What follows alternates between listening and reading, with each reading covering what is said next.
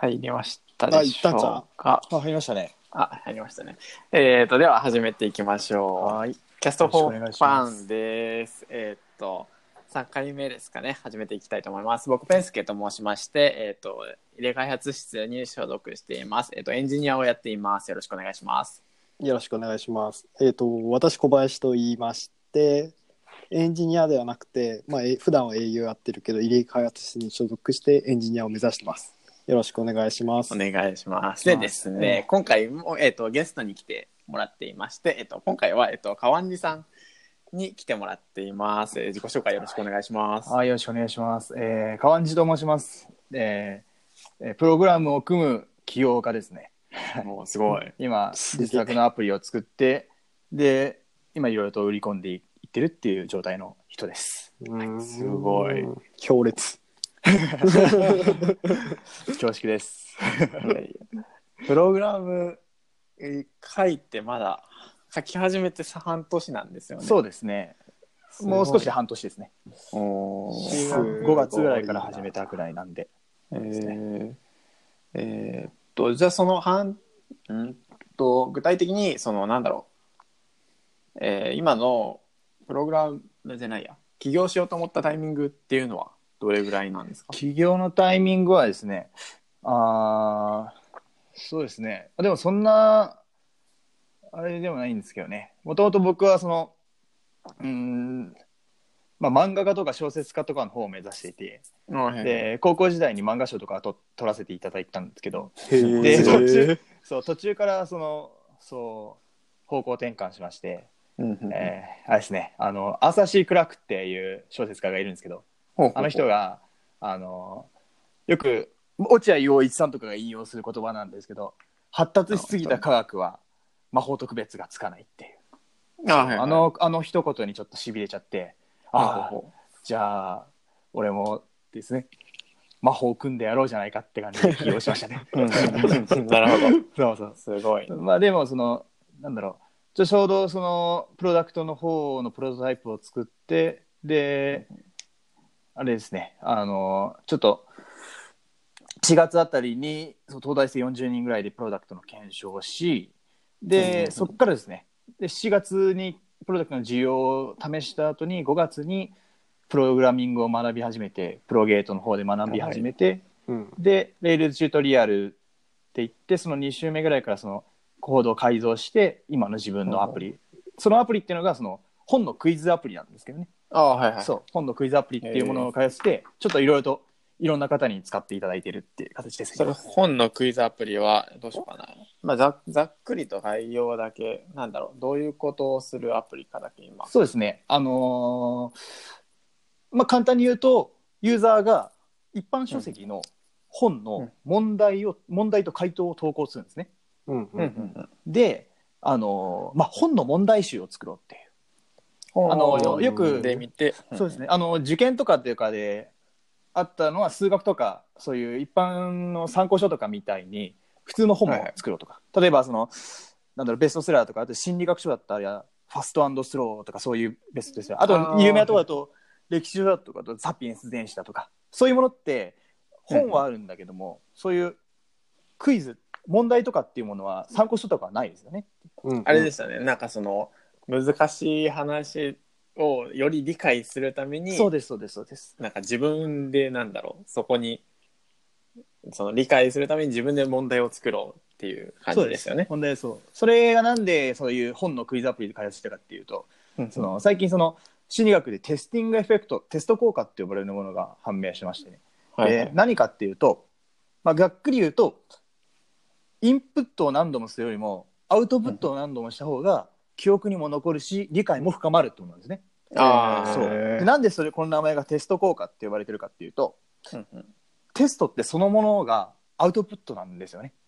なんでかっていうと、そう、あの、インプットっていうのは本を読み返すとか、本を再読する、何回も読むっていうのがインプットですね。で、アウトプットって何何かっていうと、自分の記憶からその情報を呼び、呼び起こすっていうものなんですね。うんでうん。テストとかクイズっていうのは、その解く時に、その自分の中で情報を呼び出すんですね。で、その時に記憶が深まるっていうのがテスティングエフェクトって言われてますよ。なるほどね。そうそうそう要するに授業ばっか聞いててもダメだけどそうですテストするってなるとそう、うん。記憶が深まるよ、それよく理解が深まるし記憶のこれプログラミングも同じであのあそそうプログラムの本を何度も何度も読んでもプログラムは組めるようにならないんですね。うん。そうですねでどうやってプログラム組めるかっていうとプログラムのコードを自分で使わなきゃいけないんですね。あーアウトプットして使っていかなきゃいけないんですね。うんそう。あと初心者の方がちょっと誤解しちゃってるっていうのはやっぱりそう何度も何度もそう同じような勉強をして実装し始めないっていう。それだとそのインプットの学習になっちゃうんで記憶はつか理解も深まらないんですけどアウトプット自分で実際組んでみるようになるとプログラムが組めるようになると。うんそうでだからその、うん。よく書評を書けっていうじゃないですか。書評ブログで、あれもやっぱり同じこうテスティングエフェクトって同じことを言ってるんですね。本のはいはい。本の書評を書くことによってその本の理解が深まると。でも、うん。他の多くの人っていうのはその書評を書くっていうのはちょっと公開するのはハードルが高いと、ああ、うん。そうでも本のクイズならメモみたいに使えるだろうと。本の問題を作り、でそしてその回答を作りで公開しって、うん。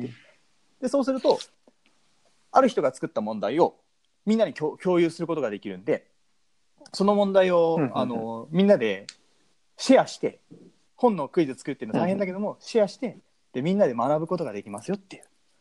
でこれがまあ心理学的に効果的な本の学習ツール本の問題集としてそれ作ってるんですね。そう。うんなるほど。最近あれですよね。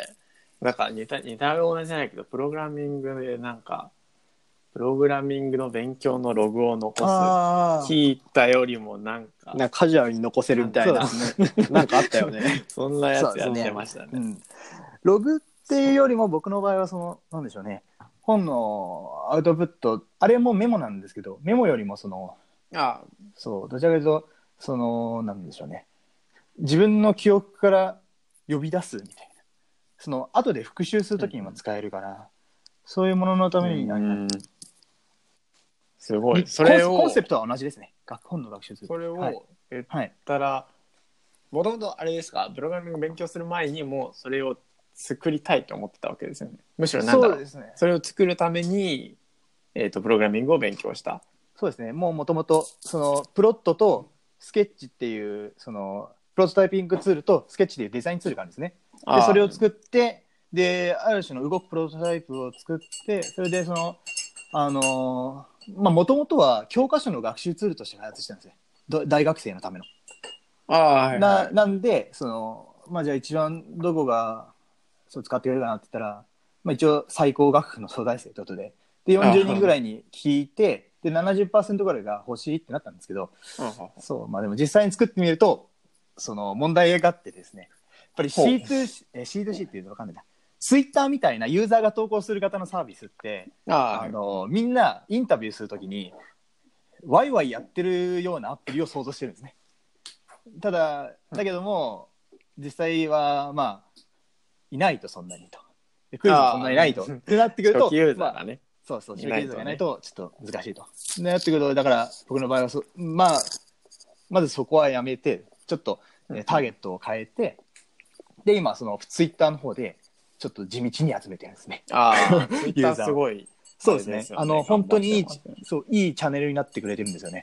うんそう。やっぱりツイッターはそのマスに届かないけれども、顧客には届かないけれども、そうある程度のその、プロフィールとかが分かるじゃないですか。ああだけど、はいはい読書家とか、そういう人たちにもリーチしやすいんですよね。で、やっぱり、あの、入江さんも言ったように、まずは10人ぐらいのユーザーに熱狂的に使ってもらって、で、それからどんどんスケールしていくっていうような戦略を立ててますね。僕のなるほど。はい。えーじゃあ要するにえっと、はい作りたいものがあったらもう半年でプログラミングはできちゃうっていうできます、できます。あの、やっぱりプログラミングの初心者の方に言いたいのは、まあ僕も半年前からだからまだ初心者なんですけど、ああのえープログラミングはその、天井がありすぎるっていう。天井が高すぎるは僕もんですよね。なんで、その、ある程度のゴールが、ゴールっていうか決まってれば、その分だけ学べば、そっちの方が効率が良かったです。やっぱりいきなり最初からその、なんだろうな、あの、全部を学ぼうとすると、もう、難しいですよね。ギブアップになっちゃうんで。ちなみになんですけど、このはい。01ブックスっていう、ゼロワン。はい。あ、01ですか？ごめんなさい。はい 01ブックスっていうのを作るのに、実際、えー、どうだろうな。まあ、デザイン先に作って、そこから組んだのってどれぐらいの期間ですか？その、多分勉強しつつだと思うんですけど。そうです、そうですね。えっと、まあ僕も結構初心者との方ので、プロゲーとレイルズチュートリアルっていう順番で行ったんですね。あーはいはい。そう。で、どういう僕の勉強し方かっていうと、まずそうですね。はいあの、まずプロゲートで Ruby、Rails って一周し、はいはい。で、HTML、CSS、Git っていう、まあ、基本的なものを学び、あ、Git までやったんですか？一応その、あー一応まあ、見た。使いますしね、途中って感じ。で。で、それまた Rails チュートリアル、Rails のコースを2周目し、で、それからもう Rails チュートリアルですね。うん。で、Rails チュートリアルを、まあ、そう、230時間ぐらいかけて、一周し、理解しながら一周しレーて、ルスチュートリアルそんなに一周するのにかかるもんです。僕あのあのやったことないからわかんないだけなんですけど。あのいや、かかるっても、一応その、なんだろう、コードはもう全部できてるんで、レールチュートリアルって写経っていう形ですれば、そんな時間かからないかもしれないですけど、写理解経するとどんぐらいで終わりますいやーどうなんでしょうかね、ネットで見たら40時間で終わったっていう人いるけど、えー僕はそれはそのなんだろう、まあ、初心者のは、それ見て俺バカなんだって思ってほしくないなって感じですね。あー。230時間ぐらいかけて理解しても、まあ、自分のものにするためめにはって感じです。よねそうですね。あの、てか、レイジュートリアルは初めての方にはちょっと記述が不親切なところがちょっとあったりするんですよね。ああ。例えば、リダイレクトトゥアットユーザーとか、そういうところでちょっとその、まあ、その、ミカエル・ハート先生はちょっとしょう、なんだろう、説明しははしょってたというか、まあ、そういうところが出てきたりすると、まあ、ネットとかでいろいろ調べたり、僕の場合はその、他の本とか使って、脇道で勉強したりしちゃうんですけど、ほうほうほう。そうそう。でそういうのを含めると230時間ぐらいはざっくりとかかった僕はかかりましたね。まあ、その、えー理解しながら叩いたのと関係とか。まあでもで一周、はい。あでああどうぞどうぞで、2一週周して二週目ですよね2週目ですね。で、2週目からは、その、復習がてらと一緒に、あれですね、その Rails チュートリアルのコードを改造して、で、作ったって形ですね。その今のアプリ。そうだからその、そうう、んユーザーページとか見ると、 Rails チュートリアル感がちょっと残ってるんですよね。えー やった人にはわかるけど。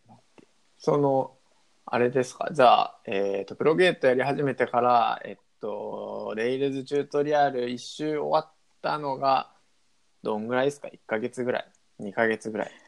ああ、どうなんでしょうかね。時間は全部揃ってるんですけど、あれなんですよね。多分まあ1日8時間ぐらいやって230時間っていうから、だからあれですよね。うん。結構あれですか？もうがっつりそれしかやってなかった感じですか？もう本当にそうですね。僕は結構読書家だったはずなんですけど、 Rails チュートリアルしか読んでないみたいな感じですね。えーあとプログラミングの本し。まあ、やっぱりその一番最初はちょっと集中してやんないといけないところはありますよね、うんプログラミングって。うんいそうだよねちなみにその時ってバイトとかされてたんですか、やもうそこはもう全部切ってって感じで。おそのもう、あの、貯めた金を食い潰しながらって形ですね。へえ。あ、じゃあもうその、えーっと、実、言ったら起業するってなった段階でバイトも全部やめて、もうそうですね、その、あの、なんだろう、結構、割とその、うん、まあ計算はできてたんで、そうですね、基本的えにー。この何ヶ月ぐらいで、ある程度成長して、で、これがまあ、ある程度そのユーザー集めてきたら、ちょっとそう、いろいろ投資家の方とかにも話あそこまで考えあ言ったらもうなんかプランを立ててたわけですか？そうですね、一応その施策とかは揃ってましたね。まあ、ただうん予想外にその、あまりみんな使っていただけなかった。それはまあ、そうそうそう。そ大変だったりみんながみんなうまくいくんだったら僕もね、すぐ起業します。そうそうそう。まあでも、うん。まあだからでも、だからそうですね、入江開発に入ったんですよね。そのあーそうなんですかあまりにも、その、そう、こういろいろと使ってもらえなくて、ちょっと僕心折れ始めた時に、あ。あれですね、あの、ただけんさんの、その自負動画を、きれいに自負動画を作る。講座があったんですよ、ブログの方で。うん、で、とりあえずその、いろんな人に、その、まあ僕セールスしたんですけど、はい門前払い食らうことが多かったんですね。あはいやっぱりアプリ使ってくださいって言っても。で、どういうものかわからないものを使うわけないじゃないですか。うんうん、だからそれを簡単にせ説明するために直感的に理解してもらうために自負動画を作らなきゃなと思ってそしたらそう。畑健さんのブログあれがについて。検索、検索で引っかかったんですか？引っかかりましたね。お、すげきえ。やるね、ただけんさん。畑健さん。いや畑健さんは 本当に本当にすごい。知識とかもすごいし。本当に尊敬するんですけど。でそこから 入江開発室に出会ってそうですね。入江さんのブログとか見てあああこういう個人開発。僕もちょうどスタートアップで言ってもまだ全然人巻き込んでないんであー。個人開発なんですよね。だからそういう方のノウハウを学びたくて入ったって感じなんですごい。そういろいろと、まあでも、うん失敗したおかげでこういうところでいろんなご縁でここで話させていただいてるっていうのもあるあいや、ここはまだそんな、これからなんで。あの、リスナーゼロの可能性あるからね。いやいやいやいや大丈夫ですよこれあの、入れ開発室の人には少なくとも聞いてもらえてるかな。あ、そうか、そうか。あ、よかった。ちょっとありがたい。うん。それの外だったら、ちょっともしかしたらあんま自信ない。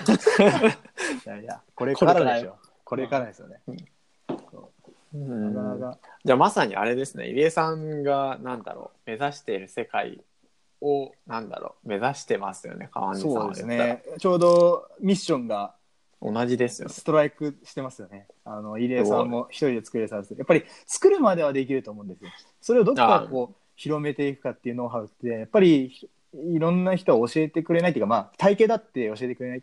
入れ替え発でも簡単に教えてくれるってわけではないけど、ノウハウを共有するじゃないですか。みんな。そうですね。そう。だからいいと思うんですよね。むしろ多分入江さん的には多分そこが一番僕的にはやりたいんだろうなとは思うんですよね、なんかそのそう。そうそう。今なんか初心者の方がいっぱいうん。入ってきてるから、そうそうそう。でなんだろう人口的に絶対そっちの方がうん。多いのは当たり前じゃないですか。そうですね。そんなプログラミング勉強したい人とその起業する人どんだけの人数差がって言ったらまあ一人起業したい人がいれば100人初心者の方がいるのが まあ普通じゃないですか。おっしゃる通り。まあでもまあまあ入江さんは嬉しいんじゃないですかね。そういう川西さんみたいな人がありがたい絶対嬉しいよ。そうそう思うとそうありがたいですね、まあ、僕もちょっとそうコミュニティに貢献していこうかなと思って、まあ、うん。心理学心理学ならメンターできるんですけどレイルズは教えられるほどうまくない。ですいや心理学は本当にすごいです。もっとな川西さん一人でなんかチャンネル作ったらいいんじゃないですかなんかそういう。な何開発室なんだって思うんですか、いやなんかサービスを売り込むにはこういう心理学を使うみたいいやでも心理学はそうあれですかね。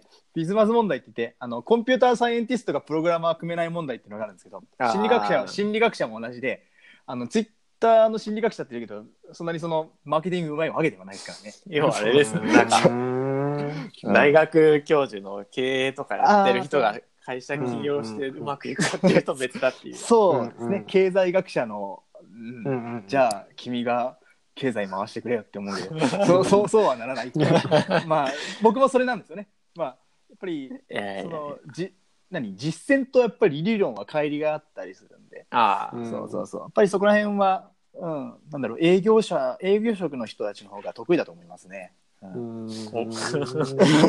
どうかな。小林さんにごますけど小学術的なそうなんですか小林さん。全然そんなことはないと思うけど最近あれだよね。UI とか UX の界隈の人たちが行動経済学とか心理学とかっていうのが結構ホットなワードになってるから、意外とその川地さんのツイートとかがそっち系のデザイナーの人に刺さるんじゃないかなって思ってて結構やったら面白いと思うよ。ううん。ん。フォローされたりしますね。うん、ああじゃあデザイナーの方に向けて発信すると案外ありかもしれない。そうですね、うん。そうザ・ギルドのゴーアンドさんとかにちょっとそう懇意にしていただいてるっていう、そこらやっぱり、あーそう心理学学んでおいて本当によかったなってころですね、今からホットかもしれない。そう。なかなかまあ僕の場合はそのなんだろうもともとその作家目指してていろいろちょっとリアリティあるキャラクター描きたかったと思うからそう心理学学んだところあるんですけど。あのへー。心理学はなんかあれですか？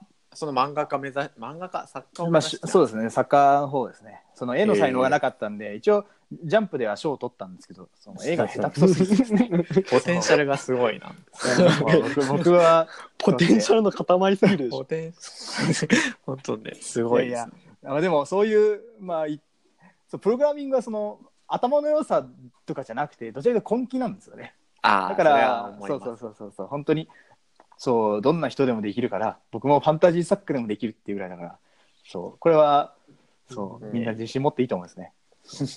最後ぐらいにその、おあのキャスト4ファンは初心者向けプログラミングの初心者に向けた放送なんですよね。ああ、一応そうですね。対象はうん聞いてほしい人はそうですね。そういやぜひ聞いてほしい、うん。僕でも半年ぐらいで組め、うん。アプリケーションが組めるようになったよみたいなあそうそうそう、そこですね。そうそうそう実質、え、だって勉強し始めただって、その、半年って言ってるのって、その、プロゲートも込みですよね、言ったら。そうですね5月から始めたんでプロゲートも込みでリリースチュートリアルでまあ時間さえかけれ5月ばあ、じゃあまだ5ヶ月もか経ってない。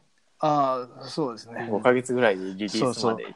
リリースいつですか、ちなみに。リリースは先月ぐらいですかね 本当に、本当にしうん。4ヶ月ぐらいじゃないですか、多分。いやでもなんだろうでもやってる時は精神と時の部屋入ってるみたいになかったです。いや本当にあのプログラムしか組んでないですからね。ああ、なんだろう、ううん。んやっぱり最初の方はなんだろう、えーある程度の一定の域値が上がるとブレイクスルーって感じで組めるようになってくるところあるんですけどそれまでやっぱりあれですよね。独特だから理解するのに僕ずっとプログラムしか書いてないですよ。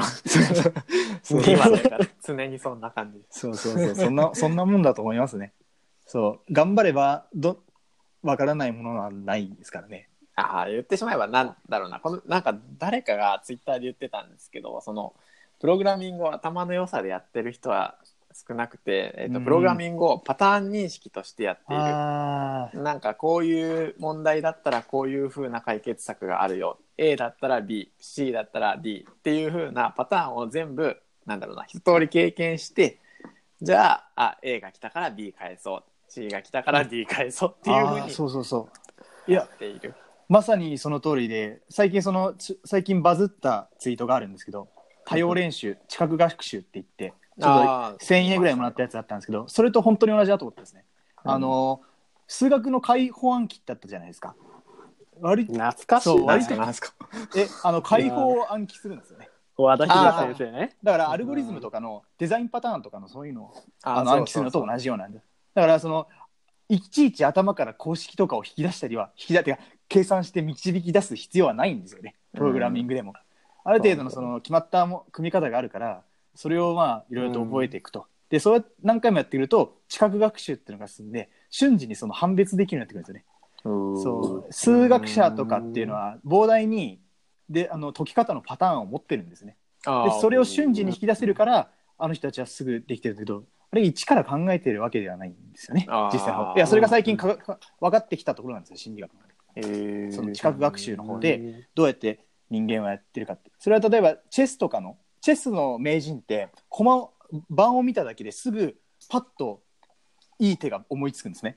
あーでも、うん。そういう人たちに車の運転とかさせてみても本当にひどかったりする。そうそう。だから頭の良さじゃないんですよ。どれだけそのうんある程度のルールがあるようなものでパターンを覚えてるかっていうのがある程度のそのプログラマーだったりするっていうところがあるんですよね。なんでそう。その、うん、あんなにそのなんだろう頭の良さとかではないんですよね。うんうん実際にあれですよね。なんか、そう、その、そういう点でいくと、なんだろうな、ずっと同じ職場にいるより、そのなんか、技術に意欲的な職場をいろいろ転々としていって、多分いろんな人の行動を見るのが、多分、すごい一番勉強になるんですよね。そうですね上手い人だと解決法とかすぐ教えてくれますそうですもんね。そうそう。で、なんかいろん、なんだろうな。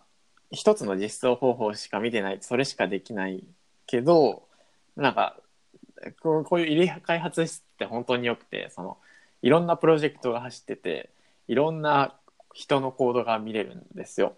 ああ確かに、うんうんで、そうすると、あ、なんかこういう時は、えっ、と、こういう書き方をすればいいんだとか、えっ、と、なんかこの、ここのロジックみたいな部分は、なんかここに書くんだっていうのがどんどんどんどんコードを見ることによってわかるんですよね。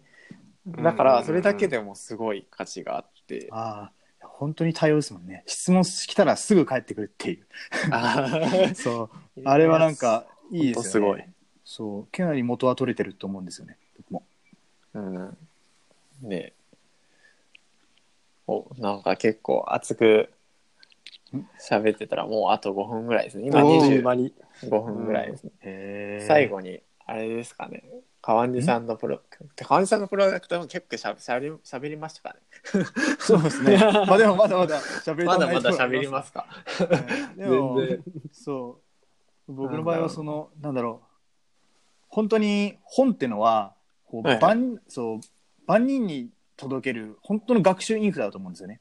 であ僕もそのそのなんだろう家飛び出してそうずっと本で独学してきた人間だったりするんですね。今もやっぱり本をずっと読んで勉強してるところなんですけど、やっぱりその心理学も本ですか？そうですそうです全部そうです。でも最近だとそういう論文とかもちゃんとしっかりしてる。論拠とかもちゃんとしっかりしてる本がかなり多いしあ一般人でも大学教授が書いた本とかも読めるんですよね。今の時代って。だからもしかしたら教育格差はあるけれども学習格差はないと思うんですよ。本当に本の出版業界ができてるから。うん。ただうんその学ぶ方法ですよね学ぶ方法が今本当にその錯覚に満ち溢れてる。あのテスト効果とかも本当にテストって聞くと皆さん試験を思い出しますよね。うん。そう、ん。で実際のところその僕もその東大生とか40人に聞いたんですけど東大生ですら試験そのもあテステストを解くことそのものがその学習に役立つってことにそうそういうものを、まあ、気づいてる人もいたんですけどそういうものうんにそう、心理学のちゃんと実証されてるってことは知らないんですよね。いやでも僕それは東大生だからこそちょっとマシンになってる部分がそうあるかなと。でも回本当に。そうそうシそう。科学的な学習法があるんですよ。本当に、うん。逆に言えば速読とかってすごい流行ってるけどあれって科学的にできないってことが分かってるんですよねあそう実際のところ拾い読みでしかないし実際のところ理解理解もできてなかったりするんですけど、フォトリーディングとかいうのもあれもなん。か、あのちょっと専門的に言うと認知応異性の錯覚とかそういうことも話も出てくるんですけどバイアスですよね。よく最近よく聞く認知バイアスってやつ。フロムダさんが書いた思考の錯覚ですね。ああいうものでしかないんですよ。逆にそううん逆にテストってみんな試験だと思ってるんですけど実は本当にすごく効率的な学習ツールなんですよ。本当に。うん。だからみんなう。ん英単語帳ってあの毎回赤シート使うじゃないですか。じゃあなんなんでじゃあ川西さん熱くなりだした。そうそうそう。そう本当そうそう。もう本当みんな無意識に分かってるんですよね。テストの方が有効だってことは、だから本でもそれと同じことができたらぱり今って本当に独学の必要性ってできてると思うんですよね。大学4年間だけで学べることあーまだ足りない足りないというか大学のねなんかねやる気のなさがね。これから自分でどんどんどんどん学ばなきゃいけないっていう時代だからやっぱりそういう独学と、独学ツールっていうものを僕は本当に作りたいんですよね。でややっぱり、そう一人で学べる人。でも一人で学ぶって言ってもそのみんなでクイズを投稿し合って学びを深めようじゃないかっていう効率よくねそうそう行きたいそれをですもんね。それをやっぱりその僕はビジョンとして持ってるんですよね。おー。そうやっぱり僕は本に救われた人間なんで。へー。そう。あの僕も本だし心理学最近すごい専門家の方にも褒められるんですけど全部本ですからね。僕は別に心理学を専攻して専門的に勉強してきたわけじゃないですけど。でも例えばそういうファストスローとかのそういうものの結構一流のけノーベル経済学賞とかが取った心理学者が書いたような本の内容を覚えておけばえ皆さんすすごいねとか言われて、ね本ってそれうん。そんどんぐらいちなみにどんぐらいなんだろう？ざっくりとどんぐらい読まれたんですか？心理学系の本。えー、もうあれですね。結局僕はなんだろう片っ端から買ってるみたいなところなんで。僕はそのやっぱり心情として本にはケチらないっていうのがちょっとあ全部買ってるんですか？まあもう中古でもありますけどね新品でさすがに全部揃えるとかあれはあるけど例えばでもでも 専門書高いもんね。確かに。普通に3000円いきますね。いやでも元は取れますよ。うん。ちゃんと売れてる本だったら。例えばロバート・チャルニーディの影響力の武器だとかあと最近だとプレイスよくテーションますね。そうそうそう。ああいうのも20003000円ぐらいしますけどきちんとなんだろう頭に入れておけばなりますもんね。川西さんのおすすめの心理学本まとめ10選とか5選あー10選多いな。5選と聞きたい。あーまあでも その僕のサイトで本棚とかにも入れてたりするので。でえー。ちょっとずつそのテクイズの方もそのなんだろう投稿しておこうかなって。いや僕自身も最近知ったんですよ。テスト効果って。でで僕が使ってたアプリをあこれ僕が結構使って実感あったから、あみんなで使ったら本当にいいプロダクトになるなと思って。僕暗自身も記とかありますよね。あのアイアンキってご存知あーそうそうそうそうそう。ああいうのも、も似たような感じ、うん、単語とかですよね。あ単語に特化してますねあれは。僕はその本本を学ぶためのっていう。本の問題集を作ろうっていう。うん。そのなんだろう本って読んで理解した気になってるけども実際のところは理解してないっていうことが多かったりするんで。なんとかそういう、うなんだろう錯覚を埋めて本を効率的に勉強しようっていう。これあれですよね。大学生が普通に試験前にみんなで一斉にこれやってほしいですよね。そう。まあだからテキストを開いてうん。みんなで投稿しよう。テストそうそう。そう問題予想しようって言って。そう。僕もそういうところの飲んだんですけどやっぱりでもそれ前にやっぱりスケールメリットあればいいって。まあとりあえずまず今その少人数の方に使ってもらってプロダクトをブラッシュアップするっていう段階なんですね。それからかなみたいな感じですね。そのいろんな人に、うん、ある程度みんなに使ってもらえればその他の人一般者向けにも使ってもらえるかなみたいな。うん。そうそうそういや、うんでも多分まず普通に大学生使えばいいのになと僕は思います。あの、テスト前に一番フィットするよね。うんみんなが同じ本読んでるから。そうそうそう。みんな同じ本読むし、みんな勉強しないといけないし、そうそうそう。絶対そこになんかピンポイントでなんか、ががんうん。無理やりにでも導入できたら、なんか、そうですね、うん。あの、使ってくれたら Amazon ギフト券500円あげます。とか。そう。僕も最近だとそのテストを作るっていうのがあれかも大変かもしれないからこちらの運営側である程度のベストセラーとかは用意してクラシルみたいな形にしようかななんて思ってるんですミクロ経済学、マクロ経済学とか絶対大学の授業で使うやつ作ったらいいんだよねそうそうそう。そうそういうものをやってやっていけば多分いけるかなみたいな、まあ、まずは、まずはやっぱり少数の人たちに聞いてうん。あれですねあの需要を確かめると。そういうものですね今はやってるのは。でそれを入り江開発室の人たちとノウハウを共有してなんとかやってきまいやっていう素晴らしい。だから そうみんな入江入江開発室入ろうってもう入江さん泣いちゃうよ。そんなの聞いたら別に僕たちは楽しくてやってるだけで入れ開発室を宣伝しようという意図は一切ありません。そう僕はね。出どころが入江開発室っていうだけで。プログラミング初心者になんかちょっとためになりはる話と、まあ、プログラマー増えたらいいなって思って。ね。はいじゃやってる。あか川西の個人的な。失礼しました。いいいやー。ぜひぜひ入れ開発いいといいと思うので入ってください。やってんじゃないですか。ごますっとかないと。そうですね。拡散してほしいな。そうですね。いやー面白かったな。という感じでもう30分になっちゃいました。うんすいません。なんか僕ばっか話しちゃってですね。ええ川地さんあれですねあ熱くなると喋るのが早くなっちゃうんですよ。うん、そうですね。ちょっと 結構あれなんですね。僕は。うんうんそうですね。いやでもすごい良かったです。そう自分自分のプロダクトについてこうあれになってくるとちょっと我を忘れちゃうところあるんで。そう打ち合わせでゆっくり話そうってあったんですけどあれですよね。いけなかったですね。はい、すごいよ。